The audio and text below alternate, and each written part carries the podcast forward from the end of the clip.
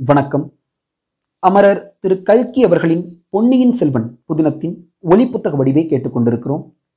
நான் உங்கள் அன்பு நண்பன் ஸ்ரீராம் சீதாபதி. இது உங்கள் உதிராப்பூக்கள் தளம். இணைந்திருங்கள் கதைக்கு செல்வோம். பாகம் ஒன்று. புது வெள்ளம் அத்தியாயம் நாற்பத்தி ஆறு. மக்களின் முணுமுணுப்பு. சோழகுல மூதாட்டியின் சந்நிதியிலிருந்து ஆழ்வார்க்கடியான் இளைய பிராட்டியின் மாளிகைக்கு புறப்பட்டுச் சென்றான்.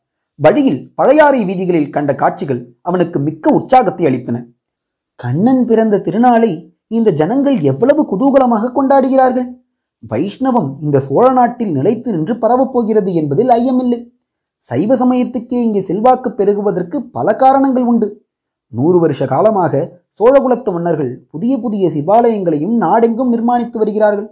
மூவர் பாடிய தேவார பாசுரங்களும் அக்கோயில்களின் மூலமாக பிரசாரம் செய்யப்பட்டு வருகின்றன. சிவாலயங்களில் தேர் திருவிழாக்கள் சிறப்பாக நடத்தப்படுகின்றன. இப்படியெல்லாம் இருந்தும் திருமாலின் பெருமைக்கு யாதொரு குறைவும் ஏற்படவில்லை. விஷ்ணுமூர்த்தியின் ஒன்பதாவது பரிபூரண அவதாரமாகிய கண்ணன் மக்கள் இதயத்தை கவர்ந்து விட்டான். கோகுலத்திலும் பிருந்தாவனத்திலும் வடமதுரையிலும் எம்பெருமான் நிகழ்த்திய லீலைகள் இவர்களுடைய உள்ளத்தில் குடிகொண்டு விட்டன. அம்மம்மா எத்தனை பாகவத கோஷ்டிகள் எத்தனை வீதி நாடகங்கள் எத்தனை விதவிதமான வேஷங்கள். ஆம் முன்னம் நாம் பார்த்ததை காட்டிலும் இப்போது அதிகமாகவே இருந்தன. கோஷ்டிகளை சூழ்ந்து நின்று வேடிக்கை பார்ப்போரின் கூட்டமும் ஆரவாரமும் கூட அதிகமாகவே இருந்தன. பழையாறையை சுற்றிலும் இருந்த கிராமங்களிலிருந்து புதிய புதிய நாடக கோஷ்டியினர் வந்து கொண்டே இருந்தார்கள். நாடக கோஷ்டி ஒன்றில் வாசுதேவர் தேவகி கிருஷ்ணன் பலராமன் கம்சன் ஆகியோர்களின் வேஷம் தரித்துக் கொண்டு வந்தார்கள். பாட்டும் கூத்தும் வேஷக்காரர்களின் பேச்சும் இந்த கோஷ்டியில் அதிகமாகி இருந்தபடியால் ஆழ்வார்க்கடியான் சற்று நின்று கவனித்தான். அப்போது கிருஷ்ணருக்கும் கம்சனுக்கும் சம்வாதம் நடந்து கொண்டிருந்தது. கிருஷ்ணன் வேஷம் பூண்டிருந்தவன் சிறு பிள்ளை அவன் மழலை சொல்லினால் கம்சன் செய்த குற்றங்களை எடுத்து கூறி வா என்னோடு சண்டைக்கு என்று அழைத்தான். அதற்கு கம்சன் உரத்த இடிமுழக்க குரலில் அடே கிருஷ்ணா உன் மாயாவித்தனமெல்லாம் இனி என்னிடம் பலிக்காது. உன்னை இதோ கொல்லப் போகிறேன். உன் அண்ணன் பலராமனையும் கொல்லப் போகிறேன். உன் அப்பன் வாசுதேவனையும் கொல்லப் போகிறேன். அதோ நிற்கிறானே உடம்பெல்லாம் சந்தனத்தை குழைத்து நாமமாக போட்டுக்கொண்டு அந்த வீர வைஷ்ணவனையும் கொன்றுவிடப் போகிறேன் என்று கூறியதும் சுற்றிலும் நின்றவர்கள் எல்லோரும் நமது ஆழ்வார்க்கடியானை பார்த்து சிரிக்கத் தொடங்கினார்கள். கிருஷ்ணன் பலராமன் வேஷம் போட்டிருந்தவர்கள் கூட அவனை நோக்கினார்கள். கூட்டத்தில் பலர் அவனை நெருங்கி வந்து சூழ்ந்து கொண்டு கெக்கெக்கே என்று சிரிக்கவும் கேலி செய்யவும் ஆரம்பித்தார்கள். திருமலை நம்பிக்கு கோபம் பிரமாதமாக வந்தது.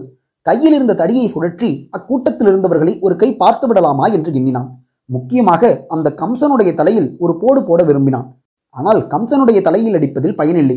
ஏனெனில் அவனுடைய சொந்த முகத்தை மறைத்து கொண்டு மரத்தினால் செய்த கோரமான மீசையையும் கோரை பற்களையும் வைத்து வர்ணத்தினால் எழுதியிருந்த பொய்த்தலையை கம்ச வேடக்காரன் வைத்திருந்தான்.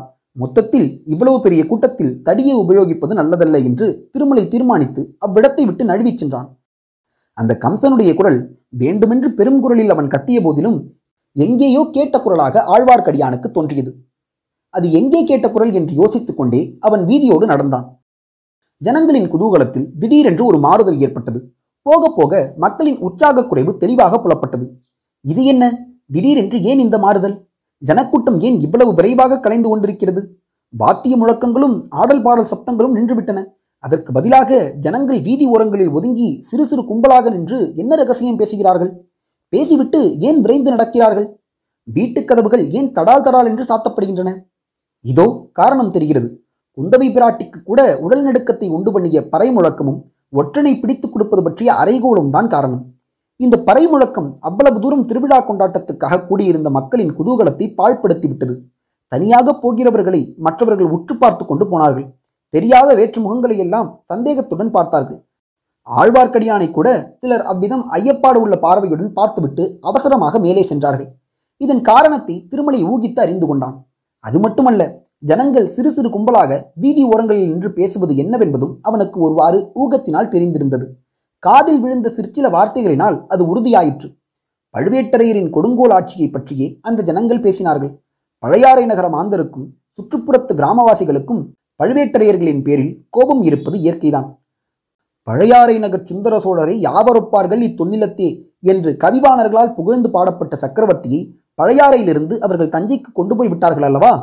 அது முதலாவது பழையாறையின் சிறப்பு நாளுக்கு நாள் குறைவுபட்டு வருகிறது அல்லவா இன்றைக்கு இந்த கிருஷ்ண ஜெயந்தி விழாவன்று சக்கரவர்த்தி மட்டும் இந்நகரில் இருந்திருந்தால் இன்னும் எவ்வளவு கோலாகலமாக இருக்கும்? கண்ணன் கதை சம்பந்தமாக வேடம் புனைந்து வரும் நாடக கோஷ்டிகள் எல்லாம் நகரத்தின் வீதிகளில் சுற்றிவிட்டு சக்கரவர்த்தியின் அரண்மனை முற்றத்தில் வந்து கூடும் அல்லவா? நடிகர்களுக்கும் பாட்டில் வல்லவர்களுக்கும் பாணர்களுக்கும் பாடினிகளுக்கும் புலவர்களுக்கும் சக்கரவர்த்தி வெகுமதி அளிப்பார் அல்லவா? சோழ நாடி பழையாறைக்கு திரண்டு வந்து விட்டது என்று கூறும்படி ஜனத்திரள் சேர்ந்திருக்கும் அல்லவா? கடைக்கண்ணிகளில் வியாபாரம் இதைவிட நூறு மடங்கு அதிகம் நடந்திருக்கும் அல்லவா? இரவு நந்திபுர விண்ணகர கோயிலிலிருந்து வேணுகோபால சுவாமி புறப்பட்டு வீதி வலம் வரும்போது எவ்வளவு மேளமும் தாளமும் ஆட்டமும் பாட்டமும் சிலம்ப விளையாட்டுகளும் கத்திச்சண்டைகளும் திமிலோகப்படும். அவ்வளவும் இந்த பழுவேட்டரையர்களால் தான் இல்லாமல் போய்விட்டது. இதை தவிர இன்னொரு பெரும் குறையும் பழையாறை மக்களின் உள்ளங்களில் குடிகொண்டிருந்தது. அவர்களுடைய கண்ணுக்கு கண்ணான இளவரசர் அருள்மொழிவர்மர் கடல் கடந்து சென்று இலங்கை தீவில் போர் புரிந்து வருகிறார். பழையாறையின் நாலு படைவீட்டு பகுதிகளையும் சேர்ந்த பதினாயிரம் வீரர்கள் இளவரசர் தலைமையில் ஈழநாடு சென்றிருக்கிறார்கள். காடும் மலையும் நிறைந்த அந்நாட்டில் தமிழகத்தின் மானத்தையும் வீரப்பண்பையும் நிலைநாட்டுவதற்காக அவர்கள் போர் புரிந்து வருகிறார்கள். கொடும்பாலூர் இளங்கோ அந்த ஈழநாட்டுக்கு படையெடுத்துச் சென்று போர்க்களத்தின் முன்னணியில் நின்று மார்பில் வேலை தாங்கி உயிரை விடவில்லையா? எஞ்சியிருந்த சோழ வீரர்கள் அத்தனை பேரும் இறுதி வரை போரிட்டு மடியவில்லையா? அப்படி இறந்தவர்களின் ஆவிகள் அமைதியுறும் பொருட்டு மீண்டும் புலிக்கொடியின் வெற்றியை அந்த ஈழத்தீவில் நிலைநாட்டுவதற்காகவே இளவரசர் அருள்மொழித்தேவர் சென்றிருக்கிறார். அவருடைய தலைமையில் போரிடும் நம் வீரர்களுக்கு இந்த பழுவேட்டரையர்கள் உணவும் துணியும் பணமும் ஆயுதமும் அனுப்ப மறுக்கிறார்களாமே இது என்ன அநியாயம்? இப்படியும் உண்டோ? தஞ்சாவூர் கோட்டையில் உள்ள தானிய களஞ்சியங்களில் ஏராளமாக நெல்லை நிரப்பி வைத்திருக்கிறார்களே. அவ்வளவும் என்னத்திற்கு? நூறாண்டு காலமாக அரண்மனை பொக்கிஷங்களில் சேர்ந்திருக்கும் பணம்தான் என்னத்திற்கு? இந்த சமயத்தில் நம்முடைய வீரர்களுக்கு பயன்படாத தனமும் தானியமும் என்னத்துக்கு? எல்லாவற்றையும் இந்த பழுவேட்டரையர்கள் என்ன செய்யப் போகிறார்கள்? சாகும்போது யமலோகத்துக்கு தங்களுடன் கொண்டு போகப் போகிறார்களா? இப்படியெல்லாம் சில காலமாகவே சோழ நாட்டு மக்கள் முணுமுணுத்துக் கொண்டிருந்தது திருமலை நம்பிக்கு தெரிந்திருந்த விஷயம்தான். அதிலும் பழையாறை மக்களுக்கு இது விஷயமாக கோபம் அதிகம் இருப்பதும் இயற்கையே. ஈழநாட்டு போர்க்களத்துக்கு சென்றிருக்கும் பதினாயிரம் வீரர்களின் பெண்டு பிள்ளைகளும் உற்றார் உறவினர்களும் இந்த மாநகரில் இன்னும் வசித்து வருகிறார்கள் அல்லவா? ஆகவே பழுவேட்டரையர்களின் கட்டளையின் பேரில் குற்றம் செய்துவிட்ட ஒற்றனை பற்றி பறை முழங்கி அறை கூவியதை பழையாறை மக்கள் விரும்பவில்லை. பழுவேட்டரையர்கள் மீது தங்களுக்குள்ள குறைகளை பற்றி பேசிக் கொள்வதற்கு அது ஒரு காரணமாயிற்று. ஒற்றனாம் ஒற்றன். எந்த நாட்டிலிருந்து ஒற்றன் இங்கே வந்து விடப் போகிறான்? குமரி முனையிலிருந்து வடபண்ணை வரையில்தான் புலிக்கொடி பறந்து வருகிறதே. ஒற்றனை அனுப்பும்படியாக வேற்றரசன் யார் அவ்வளவு பலசாலியாக இருக்கிறான்? இந்த பழுவேட்டரையர்களுக்கு பிடிக்காதவன் யாராவது இருந்தால் அவன் பேரில் ஒற்றன் என்று குற்றம் சாட்டி வேலை தீர்த்து விடுவார்கள் அல்லது பாதாள சிறையில் தள்ளி விடுவார்கள்.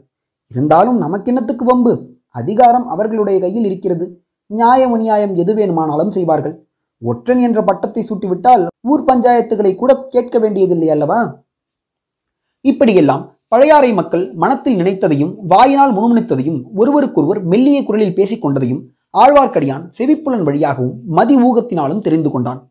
இவ்வாறு மக்களின் மனத்தில் புகைந்து வரும் அதிருப்தி எதில் போய் முடியப் போகிறதோ என்று சிந்தித்துக் கொண்டே குந்தவை தேவியின் மாளிகையை அடைந்தான். ஆழ்வார்க்கடியானிடம் உலக நடப்பை குறித்து பேசுவதில் இளைய பிராட்டுக்கு எப்போதும் விருப்பம் உண்டு. நாடு நகரமெல்லாம் திரிந்து அவன் ஆங்காங்கு நடக்கும் நிகழ்ச்சிகளை பற்றி சொல்லிக் கொண்டு வருவான். அதையெல்லாம் அறிந்து கொள்வதில் அரசலங்குமாரி ஆவல் கொண்டாள்.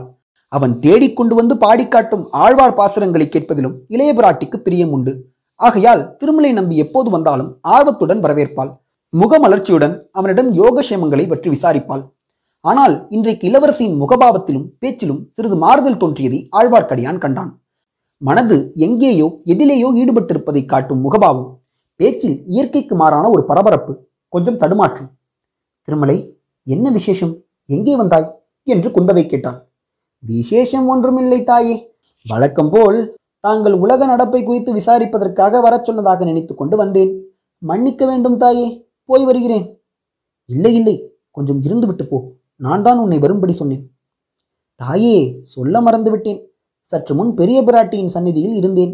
தங்களிடம் ஏதோ முக்கியமான செய்தி சொல்ல வேண்டுமாம். தங்களை வரும்படி சொல்லச் சொன்னார்கள். ஆகட்டும் நானும் போகத்தான் எண்ணியிருக்கிறேன். நீ இந்த பிரயாணத்தில் எங்கெங்கே போயிருந்தாய்? அதை சொல்லு.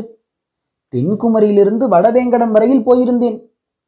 போன இடங்களில் ஜனங்கள் என்ன பேசிக் கொள்கிறார்கள் சோழகுல மன்னர் குலத்தின் பெருமையை பற்றி பேசிக் கொள்கிறார்கள் இன்னும் சில காலத்தில் வடக்கே கங்கா நதி வரையிலும் ஹிமோத்ரி வரையிலும் சோழ மகாராஜ்யம் பரவிவிடும் என்று பேசிக் கொள்கிறார்கள் அப்புறம் பழுவேட்டரையர்களின் வீர பிரதாபங்களை பற்றியும் பாராட்டி பேசுகிறார்கள்.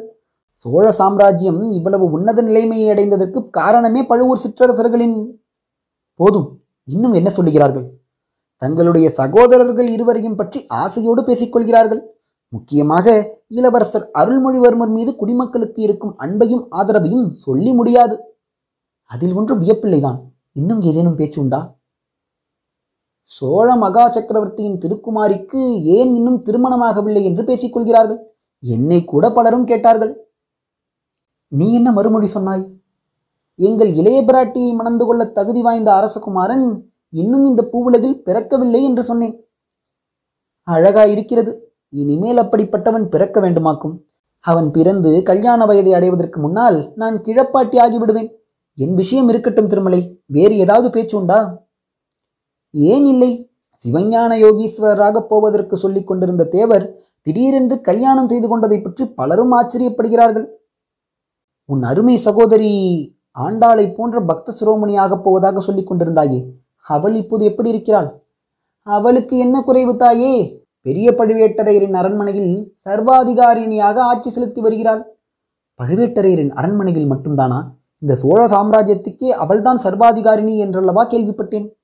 அப்படியும் சிலர் பேசிக் கொள்கிறார்கள் தாயே. ஆனால் அவளை விட்டுத் தள்ளுங்கள். இந்த நல்ல நாளில் அவளுடைய பேச்சு எதற்கு?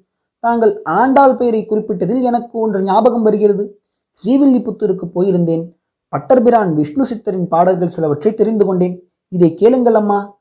கண்ணன் பிறந்த திருநாளை பற்றிய பாடல்.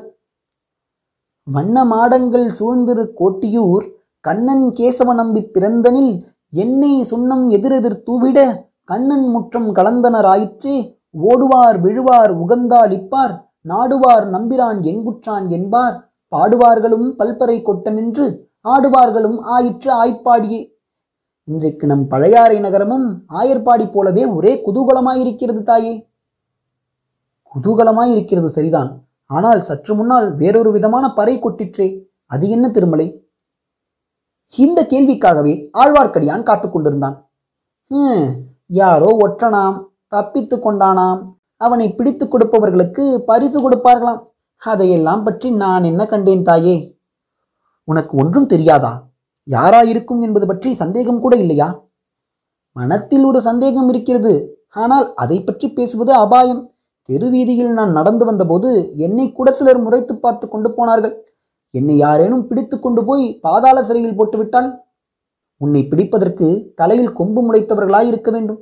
உன் மனத்தில் தோன்றியதை என்னிடம் சொல்லலாம் என்றால் சொல். நான் உன்னை காட்டிக் கொடுத்து விடுவேன் என்ற எண்ணம் இல்லையே. கிருஷ்ணா கிருஷ்ணா அப்படியெல்லாம் ஒன்றுமில்லை. வீரநாராயணபுரத்தில் ஒரு வீரவாலிபனை பார்த்தேன். அவன் தஞ்சாவூர் போகிறதாக சொன்னான். எதற்காகவென்று சொல்லவில்லை. என்னை பல கேள்விகள் கேட்டான். குந்தவை பரபரப்புடன் அவன் எப்படி இருந்தான்? என்றாள். பெரிய குலத்தில் பிறந்தவனைப் போல் காணப்பட்டான். முகம் கலையாயிருந்தது ஊக்கமும் உள்வழியும் கொண்டவன் என்று தெரிந்தது. உன்னிடம் என்ன கேட்டான்? சக்கரவர்த்தியின் உடல் நிலைமையை பற்றி கேட்டான். அடுத்தபடி பட்டத்துக்கு வரவேண்டியவரை பற்றி கேட்டான். இலங்கை சென்றிருக்கும் இளவரசரை பற்றி கேட்டான். பிற்பாடு குடந்தை சோதரரிடமும் அதே கேள்விகளை கேட்டதாக அறிந்தேன். ஆஹா! குடந்தை சோதரர் வீட்டுக்கு அவன் வந்திருந்தானா? இப்போது ஞாபகம் வருகிறது. தாங்கள் சோதிடரின் வீட்டில் இருக்கும்போதே அவன் தடபுடல் செய்து கொண்டு உள்ளே வந்து விட்டானாம். நல்ல வேளையாக தங்களை அவன் தெரிந்து கொள்ளவில்லையாம். நான் நினைத்தது சரியாய் போயிற்று. என்ன தாயே நினைத்தீர்கள்? அந்த முரட்டு வாலிபனுக்கு சீக்கிரம் ஏதாவது ஆபத்து வரலாம் என்று நினைத்தேன். தாங்கள் நினைத்தது சரிதான். அவன்தான் ஒற்றன் என்று சந்தேகிக்கிறேன். அவனை பிடிப்பதற்காகத்தான் பழுவேட்டரையர்கள் பரிசு கொடுப்பதாக பறையெடுத்திருக்கிறார்கள் என்று தோன்றுகிறது. திருமலை எனக்கு ஒரு உதவி செய்வாயா? கட்டளையிடுங்கள் தாயே. அந்த வாலிபனை நீ எப்போதாவது பார்க்க நேர்ந்தால் பிடித்து கொடுத்து பரிசு பெற்றுக் கொள்ளட்டுமா? வேண்டாம் வேண்டாம். என்னிடம் அழைத்து கொண்டு வா. அவனிடம் எனக்கு முக்கியமான காரியம் ஒன்று இருக்கிறது. ஆழ்வார்க்கடியான் அதிசயம் அடைந்தவனைப் போல் சிறிது நேரம் குந்தவை பிராட்டியை பார்த்து கொண்டு நின்றான். பின்னர் அதற்கு அவசியம் ஏற்படாது தாயே. நான் அவனை தேடி பிடித்து வர அவசியம் நேராது. அவனே தங்களை தேடிக்கொண்டு வந்து சேருவான் என்றான். இத்துடன் அத்தியாயம் நாற்பத்தி ஆறு முடிவடைந்தது. மீண்டும் அத்தியாயம் நாற்பத்தி ஏழில் சந்திப்போம். நன்றி.